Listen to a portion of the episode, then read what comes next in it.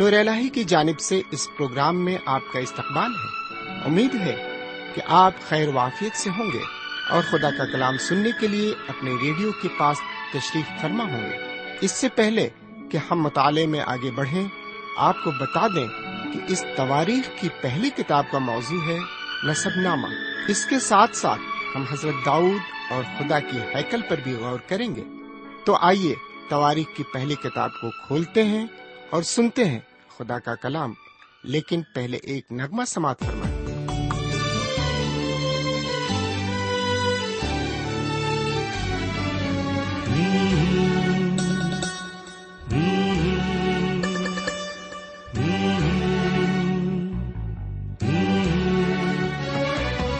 کب تک خدا میرے، کب تک؟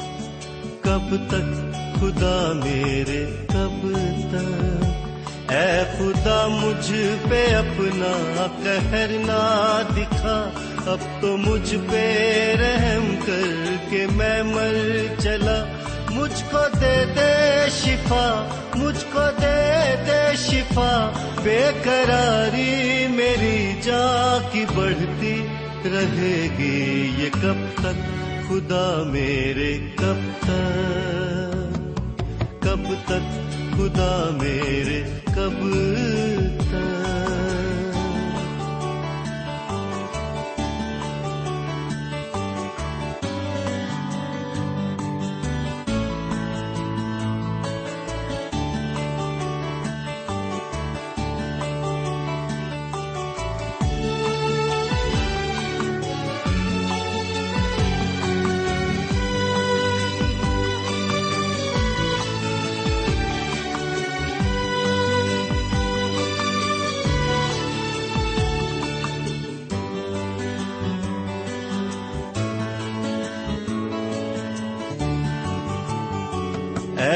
اے خدا ون تو اب میری جا کو چھڑا۔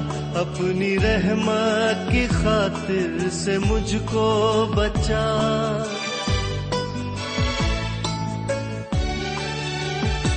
اے خدا بن تو اب میری جان کو چھڑا۔ اپنی رحمت کی خاطر سے مجھ کو بچا۔ مر کے کیسے کروں؟ گا تجھے یاد میں قبر میں شکر کیسے کروں گا ادا؟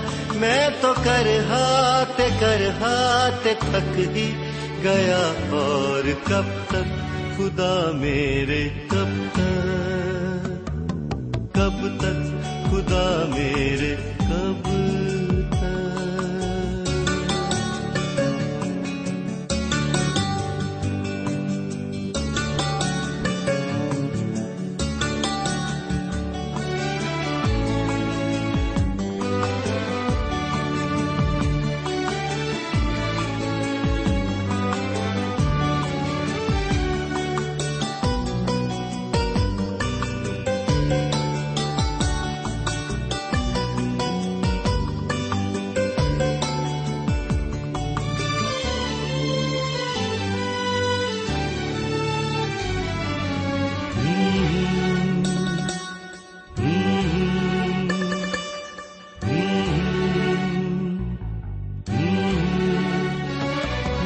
بستر پہ ہے آنسوؤں کی نمی، میری آنکھیں بھی رو رو کے جاتی رہی۔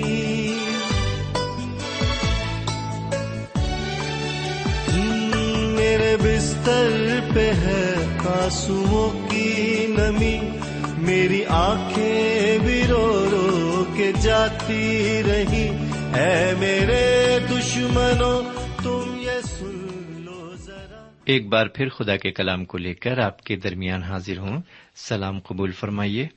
امید ہے کہ آپ پوری طرح خیرافیت سے ہوں گے اور خدا کے فضل و کرم سے بالکل ٹھیک ٹھاک ہوں گے۔ جہاں تک میرا سوال ہے تو میں بھی آپ کی دعاؤں کے عوض بالکل ٹھیک ہوں اور ایک بار پھر خدا کے نایاب اور پرفضل کلام کو لے کر آپ کے درمیان حاضر ہوں۔ تو آئیے اس سے پہلے کہ ہم کلام کی طرف راغب ہوں۔ ہم ایک چھوٹی سی دعا مانگیں۔ ہم دعا کریں۔ ہمارے پاک پروردگار رب العالمین، ہم تیرے تہ دل سے شکر گزار ہیں کہ تو نے ایک اور موقع ہمیں عطا فرمایا ہے، تاکہ ہم تیرے قدموں پر بیٹھ کر تیرے نایاب اور پرفضل کلام کو سن سکیں۔ آج ہم جو کچھ بھی سنتے اور سیکھتے ہیں، اس سے ہماری زندگی کی بہبودگی ہو اور ہمیں روحانی تقویت ملے اور ہم اپنی منزل کو پہچان سکیں۔ آج کے کلام کے ایک ایک لفظ کو اور اس کے مفہوم کو ہم اچھی طرح سمجھ سکیں۔ یہ دعا ہم اپنے سرکار دو عالم جناب سیدنا یسو مسیح کے وسیلے سے مانگتے ہیں۔ آمین۔ سمین آج ہم آپ کی خدمت میں تواریخ کی پہلی کتاب کے سولہویں باپ کو پیش کریں گے۔ سمین ابتدائی تین آیتوں میں ہم پڑھتے ہیں کہ خوشی منانے کا ایک بڑا موقع اسرائیلیوں کو ملا۔ انہوں نے اس خوشی کے موقع پر جو ایک عرصے طویل کے بعد انہیں ملا، انہوں نے شریعت کے مطابق قربانی گزرانی۔ انہوں نے سختنی قربانی گزرانی۔ سمے جب ہم آپ کے سامنے کتاب مقدس کی تیسری کتاب، جس کا نام احبار کی کتاب ہے، پیش کر رہے تھے تو میں نے آپ کو بتایا تھا کہ جتنی بھی قربانیاں ہیں، وہ حضور کریم جناب سعید مسیح کی علامت ہے میرے پیارے بھائی بہن، سختنی قربانی خدا کے لیے راحت انگیز ہے جو اس کے حضور پہنچتی ہے۔ انہوں نے سلامتی کی قربانی بھی گزرانی سلامتی کی قربانی اس بات کی علامت ہے کہ حضور کریم نے سلیب پر اپنا خون اس لیے بہایا کہ وہ خدا کے درمیان صلح اور انسان کو سلامتی بخشے۔ میرے پیارے بھائی بہن، ہمارے اور خدا کے درمیان سب کچھ ٹھیک ہو جاتا ہے۔ جب ہم حضور اقدس جناب سیدہ مسیح کے ذریعے اس کے پاس آتے ہیں۔ سیدہ مسیح کی شخصیت کو اوپر اٹھایا جانا اور یہ سچائی کہ انہوں نے اپنا خون بہایا، پرانے عہد نامے کی خوشخبری ہے۔ جو یہاں پر پیش کی گئی ہے۔ بہرکیف مطالعے کو آگے بڑھاتے ہوئے اب ہم آپ کی خدمت میں چوتھی آیت کو رکھنا چاہتے ہیں، لکھا ہوا ہے، اور اس نے لاویوں میں سے بازوں کو مقرر کیا کہ خداون کے صندوق کے آگے خدمت کریں۔ اور خداون اسرائیل کے خدا کا ذکر اور شکر اور اس کی حمد کریں۔ سامن ضرورت اس بات کی ہے کہ ہم خدا کے کلام میں اس طرح شامل ہو جائیں کہ ہمارے اندر جوش پیدا ہو جائے۔ جس طرح ایک شخص جو فٹ بال کے میچ کو جوش و خروش سے دیکھتا ہو اور اس کی یہ چاہت دیوانگی کی حد تک ہو تو آپ اسے فٹ بال کا دل دادا کہیں گے یعنی کہ وہ فٹ بال کا فین ہے۔ لیکن اگر کسی شخص کا ایسا ہی لگاؤ مذہب کی سمت ہو تو وہ مذہب کا دیوانہ یا پھر اسے کٹر کہیں گے۔ میرے بھائی، ہمیں ایسے کٹر لوگوں کی ضرورت نہیں ہے، لیکن ہمیں ایمانداروں کی ضرورت ہے۔ جی ہاں جو واقعی میں سچے مومن ہیں۔ خدا کے کلام کے لیے جوش میں بھر کر اس کی حمد و تعریف کرتے ہیں۔ جیسے ہم نے یہاں دیکھا ہے کہ حضرت داؤد نے ایسا بندوبست کیا، اول آصف تھے، اس کے بعد زکریہ اور اس کے بعد اور لوگ تھے جن کے ناموں کی تفصیل دی گئی ہے۔ انہوں نے ایک بڑا آرکیسٹرا فراہم کر دیا، جو ساز اور آواز کے ساتھ خدا و تعالی کی حمد و ستائش کریں۔ اب ہم حضرت داؤد کے ایک خوبصورت مضامیر پر آتے ہیں۔ ساتویں آیت میں لکھا ہوا ہے پہلے اسی دن داؤد نے یہ ٹھہرایا کہ خداون کا لشکر آصف اور اس کے بھائی بجا لایا کریں۔ سمن یہاں پر ہم دیکھتے ہیں کہ خداون کی لشکر گزاری بجا لانے کا کام حضرت داؤد نے آصف اور اس کے بھائیوں کی ذمے کر دیا۔ انہوں نے ان کو ایک زبور دیا۔ یہ زبور خدا کی حمز ستائش میں لکھا گیا۔ اسے ہم زبور کی کتاب کے ایک سو پانچ باپ کی پہلی اور دوسری آیت میں بھی پاتے ہیں۔ جہاں یوں لکھا ہوا ہے خداون کا شکر کرو، اس کے نام سے دعا کرو۔ قوموں میں اس کے کاموں کا بیان کرو، اس کی تعریف میں گاؤ، اس کی مدد سرائی کرو، اس کے تمام عجائب کا چرچا کرو۔ سمن ہمیں چاہیے کہ اس کے عجائب کا بیان کریں اور اس کے کلام کی تبلیغ کریں۔ اسے لوگوں تک پہنچائیں۔ لیکن افسوس یہ ہے کہ آج کے مومنوں کو ان چیزوں کی معلومات تو خوب ہوتی ہے جو وہ اپنے ٹیلی ویژن اور اخبارات میں دیکھتے ہیں اور پڑھتے ہیں۔ لیکن انہیں کلام مقدس کی معلومات بالکل نہیں ہوتی۔ میرے پیارے بھائی بہن، آپ خدا کے کلام کو ضرور پڑھیں اور جانیں کہ سیدہ مسیح کے وسیلے سے گناہ کی غلامی سے آزادی مل سکتی ہے۔ اس آزادی کا تجربہ ضرور حاصل کریں۔ جی ہاں میرے بھائی، گناہوں سے آزادی کا تجربہ۔ بہرکیف مطالعے میں آگے بڑھتے ہیں اور آٹھویں اور نویں آیت پر آتے ہیں۔ لکھا ہوا ہے خداون کی شکر گزاری کرو، اس سے دعا کرو۔ قوموں کے درمیان اس کے کاموں کا اشتہار دو، اس کے حضور گاؤ، اس کی مداسراہی کرو۔ اس کے سب عجیب کاموں کا چرچا کرو۔ سامعین خدا، ماضی میں بھی ہمارے درمیان تھا اور وہ آج بھی ہمارے درمیان کام کر رہا ہے۔ یہ دنیا اس کے کاموں کے لیے بہت چھوٹی ہے۔ ہم دنیا کے تمام معاملات میں اس کا ہاتھ محسوس کر سکتے ہیں۔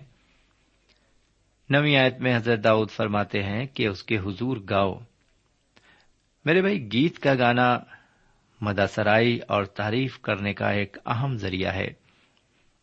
بہت سے لوگ عوام کے سامنے نہیں گا سکتے، لیکن تنہائی میں ہر شخص گا کر اس کی حمد و ستائش کر سکتا ہے۔ گانا اور رونا زندگی کا حصہ ہے اور یہ دونوں کام ہر شخص اپنے لیے کر سکتا ہے۔ ہمیں ضرور اس کی ستائش گنگناتے ہوئے کرنی چاہیے۔ اب میں آپ کی خدمت میں اس زبور کی دسویں اور گیارہویں آیت کو پڑھتا ہوں۔ یعنی تواریخ کی پہلی کتاب کے سولہویں باپ کی دسویں اور گیارہویں آیت۔ اس کے پاک نام پر فخر کرو۔ جو خداوند کے طالب ہیں، ان کا دل خوش رہے۔ تم خداون اور اس کی قوت کے طالب ہو۔ تم سدا اس کے دیدار کے طالب رہو۔ سامعین، ایسا تبھی ہو سکتا ہے جب ہم اپنے گناہوں سے نجات پالیں گناہوں سے نجات تبھی حاصل ہو سکتی ہے جب ہم سیدہ مسیح کو اپنا نجات دہندہ تسلیم کر لیں۔ ان پر ایمان لائیں اور گناہوں سے توبہ کریں۔ یہ سب حضور کریم کے ذریعے ہی ممکن ہے، کیونکہ دوسرا نام دیا ہی نہیں گیا۔ ہمیں خدا کا دیدار تبھی حاصل ہو سکتا ہے جب ہم اس کے قریب آئیں۔ جناب یعقوب، جنہوں نے اس بات کا تجربہ بہت بعد میں کیا، اپنے خط میں فرماتے ہیں خدا کے نزدیک جاؤ تو وہ تمہارے نزدیک آئے گا۔ خدا کے نزدیک جاؤ تو وہ تمہارے نزدیک آئے گا۔ اگر آپ چاہیں تو اس آیت کو قلم بند کر سکتے ہیں۔ یہ یعقوب کے خط کے چوتھے باپ کی آٹھویں آیت ہے۔ میرے پیارے بھائی بہن، اگر ہم نجات پانا چاہتے ہیں تو ہمیں سیدہ مسیح پر ایمان لانا ہی ہوگا کہ وہ ہمارے نجات دہندہ ہیں۔ خدا نے وعدہ کیا ہے کہ ہم سب ہلاکت سے بچ جائیں گے۔ خدا اور اس کی قوت کے طالب رہو۔ سدا اس کے دیدار کے طالب رہو۔ سامن کیا ہم اس کے دیدار کے طالب ہیں؟ جب ہم سویرے سو کر اٹھتے ہیں تو ہم کس چیز کے طالب ہوتے ہیں؟ جب ہم رات میں اپنی خوابگاہ میں جاتے ہیں، اس وقت ہم کیا سوچتے ہیں؟ کیا ہم دن بھر خدا کے بارے میں سوچتے ہیں یا پھر کام پر جاتے وقت یا اسکول جاتے وقت اسے پیچھے چھوڑ دیتے ہیں؟ یہ چند سوال ہیں جن پر مجھے اور آپ کو غور کرنے کی ضرورت ہے۔ بارہویں آیت کو سنیے۔ تم اس کے عجیب کاموں کو جو اس نے کیے اور اس کے معجزوں اور منہ کے آئین کو یاد رکھو۔ سمعین، ہمارے چاروں طرف بہت خوبصورت مناظر ہیں جو خدا کی کاریگری کا مظہر ہیں۔ آپ نے سورج کو ڈوبتے ہوئے ضرور دیکھا ہوگا اور بارش ختم ہونے کے بعد آسمان میں ایک کمان نمودار ہوتی ہے۔ یہ دونوں نظارے بےحد خوبصورت دکھائی پڑتے ہیں۔ ایسے خوبصورت مناظر اور خوبصورت پھول پودوں، چرند پرند اور رنگ برنگی تتلیوں اور مچھلیوں کو دیکھ کر خدا کی عظمت اور اس کی کاریگری کا احساس ضرور ہوتا ہے۔ حضرت داؤد ان سب چیزوں کی طرف ہمیں متوجہ کرتے ہیں۔ وہ خدا ون تعالی کے معجزوں اور عجیب کاموں کی یاد دلاتے ہیں۔ تیرہویں اور چودہویں آیت کو سنیے۔ اے اس کے بندے اسرائیل کی نسل، اے بنی یعقوب جو اس کے برگزیدہ ہو، وہ خداون ہمارا خدا ہے، تمام روئے زمین پر اس کے آئین ہیں۔ سمن خدا نے پہلے بھی اپنا قہر نازل کیا اور وہ آج بھی اپنا قہر ہوئے زمین پر نازل کرتا ہے۔ خدا و تعالی کا ہاتھ آج بھی انسانی معاملات میں دخل دیتا ہے۔ سمین آپ کو معلوم ہو کہ شیطان اس دنیا کا مالک ہے۔ جیسا کہ کتاب مقدس کہتی ہے، کیونکہ لکھا ہے کہ ابلیس سیدنا مسیح کو ایک اونچے پہاڑ پر لے گیا اور دنیا کی سب سلطنتیں اور ان کی شان و شوکت انہیں دکھائی۔ میرے بھائی، خدا نے شیطان کو ایک لمبی رسی دی ہے۔ جی ہاں ایک لمبی رسی۔ اور اسے یہ اختیار ہے کہ وہ اس کے لوگوں کو ورگلائے جو لوگ اس کے ورگلانے اور بہکانے میں آ جاتے ہیں، انہیں وہ باندھ لیتا ہے، اپنا غلام بنا لیتا ہے۔ وہ شخص اس کا غلام ہو جاتا ہے۔ آج کے دور میں لوگوں کی یہی حالت ہے۔ وہ شیطان کی غلامی میں ہے اور قید کر لیے گئے ہیں۔ وہ وقت بہت نزدیک ہے جب دنیا تاریخ ہو جائے گی اور شیطان آزاد کر دیا جائے گا۔ وہ برگزیدوں کو ورگلائے گا۔ اور جن کے ایمان کمزور ہوں گے، وہ اس کے ورگلانے اور بہکاوے میں آ جائیں گے۔ سمین آپ یہ نہ سمجھیں کہ خدا کا اقتدار ختم ہو جائے گا۔ ایسا ہرگز نہیں ہوگا، بلکہ یہ آزمائش کے دن ہوں گے۔ اور جو ان مصیبتوں اور آزمائشوں کے یردن کو پار کرے گا اور ایمان میں قائم رہے گا، اسے اجن ملے گا۔ بہکیف اب سولہویں باپ کی پندرہویں آئے سے لے کر سترویں آئے تک عبارت کی تشریح پر آ جائیں۔ سمن بہت سے لوگ ایسے ہوئے جنہوں نے خدا کے عہد کو چھوٹا کرنے کی کوشش کی، جو خدا نے حضرت ابراہیم سے باندھا۔ لیکن حضرت داؤد نے اس عہد کو مختصر نہیں کیا، بلکہ انہوں نے کہا سدا اس کے عہد کو یاد رکھو۔ خدا کے آئین اور احکام آج کے دور میں بھی اتنی ہی اہمیت رکھتے ہیں۔ خدا و تعالی نے جو عہد حضرت ابراہیم علیہ السلام سے باندھا، اس سے پیچھے نہیں ہٹا۔ خدا نے یہ عہد کیا تھا کہ وہ ان کو اور ان کی نسل کو وہ ملک دے گا جو پاک کہلائے گا۔ اور اسی قادر مطلق نے اسے پورا کیا۔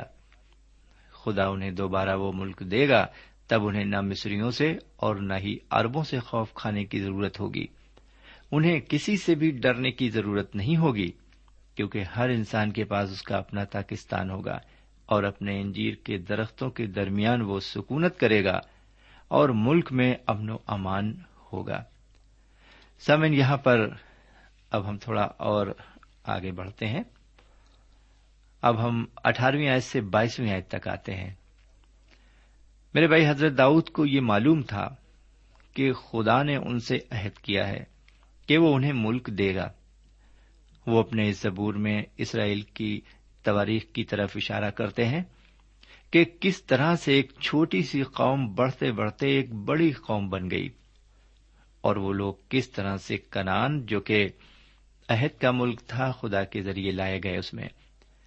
مصر کی غلامی سے آزادی حاصل کرنے اور کنان کے ملک میں پہنچنے تک کس طرح وہ ایک قوم تھے۔ دوسری قوم اور ایک مملکت سے دوسری مملکت میں پھرتے رہے۔ ان ایام میں خدا و تعالی نے ان کی کس طرح رہنمائی کی اور ان کی حفاظت کی، اس نے بادشاہوں کو تمبی کی۔ اس کا ذکر انہوں نے اپنے زبور میں کیا۔ وہ ہم تو ستائش کرتے وقت بتاتے ہیں کہ کوئی بھی بادشاہ خدا کے ممسوخ کو چھونے نہیں پایا اور نہ ہی کسی نبی کو ستا پایا۔ سمین بائیسویں آیت غور طلب ہے اور سبق آموز بھی ہے۔ سمین خدا کا محافظت کا ہاتھ قبیلے کے سرداروں پر رہا۔ یہ حضرت ابراہیم اظہاق اور یعقوب جو کہ اسرائیلی کہلائے، ان کی طرف اشارہ ہے۔ لیکن یہ ہمارے لیے بھی لاگو ہے۔ ہمیں بھی محتاط رہنا چاہیے۔ جب ہم کسی ممسوخ کے اوپر انگلی اٹھاتے یا منہ سے اس کے بارے میں کچھ کہتے ہیں، کسی پاسبان کی نکتہ چینی کرنے سے قبل ہمیں یہ اپنے سے پوچھنا چاہیے کہ کیا ہم خدا و تعالی کے کام میں رکاوٹ پیدا کر رہے ہیں یا اس کے کام میں مدد کر رہے ہیں؟ آئیے ذرا تیسویں آیت سے پچیسویں آیت تک عبارت کی تشریح پر آ جائیں۔ سمن اس عبارت کو یعنی جب ہم اس پر غور کرتے ہیں اور پڑھتے ہیں ہم دیکھتے ہیں کہ یہاں حضرت داؤد اپنے زبور میں کہتے ہیں کہ اے زمین پر رہنے والوں اور خدا کے پرستاروں سب گاؤ، اس کی ہم ستائش کرو، کیونکہ وہ سب معبودوں میں محیب ہے۔ ہمیں خدا و تعالی کی ہم ستائش کرنی چاہیے، کیونکہ جو کچھ بھی ہمارے پاس ہے، وہ اس کے وسیلے سے ہے۔ ہمارے سالتوں کی آمد رفت بھی اسی کے وسیلے سے ہے۔ ہماری خوشحالی بھی اسی کی بخشش ہے۔ اگر آپ اپنے چاروں طرف آج کے دور میں دیکھیں تو آپ یہ محسوس کریں گے کہ ساری کائنات کرا رہی ہے اور اس انتظار میں ہے کہ خدا کے بندے نجات حاصل کریں۔ میرے پیارے بھائی بہن اور میرے پیارے بزرگ، وہ دن بہت جلد آنے والا ہے۔ جب لوگ اپنی پریشانیوں اور کراہٹ سے چھٹکارا پائیں گے اس وقت چاروں سمت خوشی اور شادمانی کے نغمے سنائی دیں گے۔ ایسے نغمے جسے کبھی کسی نے نہ سنا ہوگا۔ سمن چھبیسویں آیت میں اس طرح لکھا ہوا ہے، اس لیے کہ اور قوموں کے سب معبود محض بت ہیں، لیکن خداون نے آسمانوں کو بنایا۔ سمن بت کو انگریزی میں آئیڈولس کہتے ہیں، اسے عبرانی زبان سے لیا گیا ہے۔ اور ایلیل کا انگریزی ترجمہ آئیڈول یعنی کہ بت ہے۔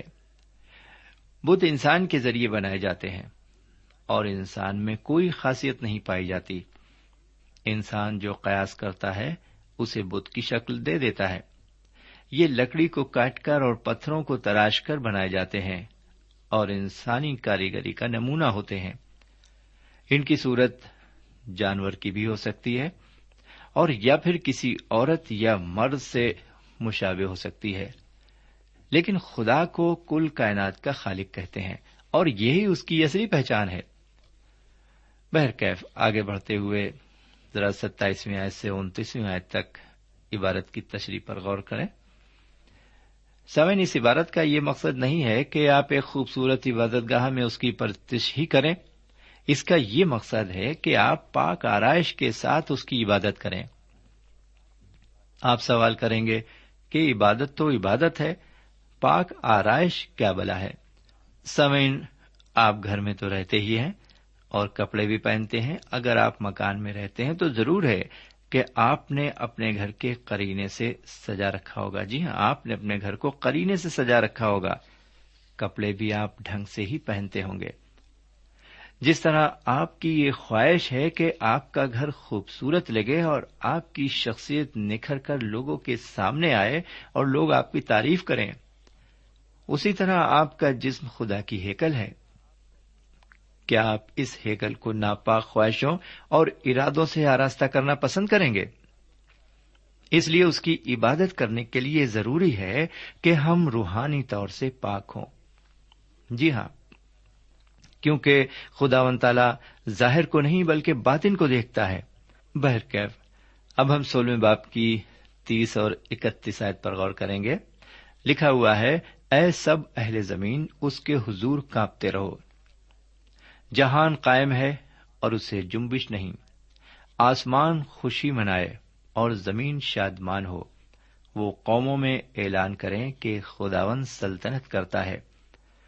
سامن حضرت داؤد کے اس خوبصورت خیال کو آپ نے سنا، یہ ایک پیشن گوئی ہے اور ایسا وقت بہت جلد آ رہا ہے، وہ دن آ رہا ہے جب خدا کی بادشاہت قائم ہو جائے گی۔ بہرکیف سولہ باپ کی بتیس اور تینتیس آیت کو سنیں۔ سمندر اور اس کی معموری شور مچائے، میدان اور جو کچھ اس میں ہے باغ باغ ہو، تب جنگل کے درخت خوشی سے خداوند کے حضور گانے لگیں گے۔ کیونکہ وہ زمین کا انصاف کرنے کو آ رہا ہے۔ سوئن درخت گانے جا رہے ہیں۔ میں اس دن کے انتظار میں ہوں۔ اگر کوئی سوال کرے کہ درخت کس طرح گائیں گے، میرے پیارے بھائی بہن، میں اس بارے میں نہیں جانتا۔ لیکن جب میں اور آپ اس دن کو دیکھیں گے، تب میں اور آپ جانیں گے۔ وہ دن عجیب و غریب ہوگا۔ وہ دن خدا و تعالی کی تعریف کا دن ہوگا۔ آئیے اب سولہویں باپ کی چوتیسویں آیت پر چلیں۔ لکھا ہوا ہے، خداوند کا شکر کرو، اس لیے کہ وہ نیک ہے، کیونکہ اس کی شفقت ابدی ہے۔ سمعین، اس کی گہرائی انسانی قیاس کے باہر ہے۔ لیکن یہاں پر حضرت داؤد بہت ہی آسان لفظوں میں خدا کی محبت کو مجھ پر اور آپ پر ظاہر کر دیتے ہیں۔ ہم اپنی روزمرہ کی زندگی میں اس بات کی تصدیق کر سکتے ہیں۔ کہ وہ نیک بھی ہے اور رحم دل بھی ہے۔ باوجود اس کے کہ ہم اس کے آئین اور حکموں پر عمل نہیں کرتے، ہم ہر طرح کی بدی کرتے ہیں، ہر قسم کے گناہ کرتے ہیں، پھر بھی وہ ہم سے نیکی کرتا ہے، ہم پر رحم کرتا ہے۔ ہمیں ہر وہ چیز مہیا کراتا ہے جس کی ہمیں ضرورت ہوتی ہے۔ سامن اگر ہمارا اپنا بچہ گستاخی کرتا ہے تو میں اور آپ اس کو تم بھی کرتے ہیں، لیکن خدا و تعالیٰ ایسا نہیں کرتا، جبکہ وہ اس دنیا کا خالق اور مالک ہے۔ وہ چاہے تو اس پوری کائنات کو چشم و زن میں نیست تو نابود کر سکتا ہے۔ اسے کون روک سکتا ہے؟ لیکن وہ ایسا نہیں کرتا۔ وہ رحم کر کے ہمارے گناہوں کو معاف کرتا ہے۔ اس کی یہ نیکی اور رحمت اور یہ شفقت ابد سے ہے اور ازل تک قائم رہے گی۔ اس نے اپنی رحمت اور شفقت اس طرح ظاہر کی ہے کہ اس نے میرے اور آپ کی نجات کا بندوبست کر کے جنت الفردوس کا وارث مجھے اور آپ کو بنا دیا ہے۔ جنت الفردوس اور گناہوں سے نجات پانے کا صرف ایک ہی راستہ ہے۔ وہ راستہ ہمارے حضور کریم جناب سیدنا یسو مسیح ہیں۔ جی ہاں ہمیں انہیں سے ہو کر گزرنا ہے، کیونکہ راہ حق اور زندگی وہی ہیں۔ سمن یہاں پر اب ہم آج پھر آپ سے اجازت لینا چاہیں گے۔ اور خدا نے چاہا تو اگلے پروگرام میں پھر حاضر خدمت ہوں گے۔ تب تک کے لیے ہمیں اجازت دیجیے خدا حافظ۔ سامعین، اس مطالعے سے آپ کو روحانی تقویت حاصل ہوئی ہوگی۔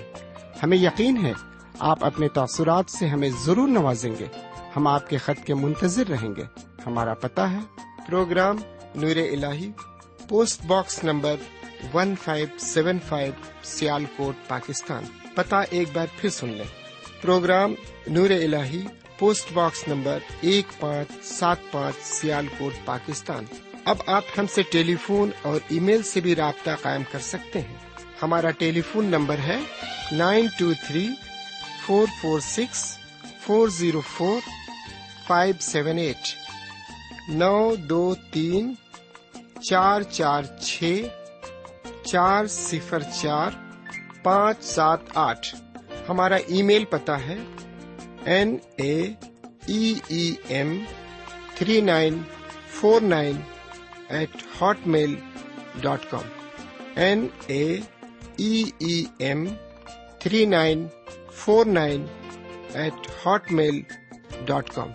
ہمارے پروگرام کا وقت اب یہیں پر اختتام پذیر ہوتا ہے۔ اگلے پروگرام میں خدا کے کلام کے ساتھ پھر ملیں گے۔ تب تک کے لیے اجازت دیں۔ خدا حافظ۔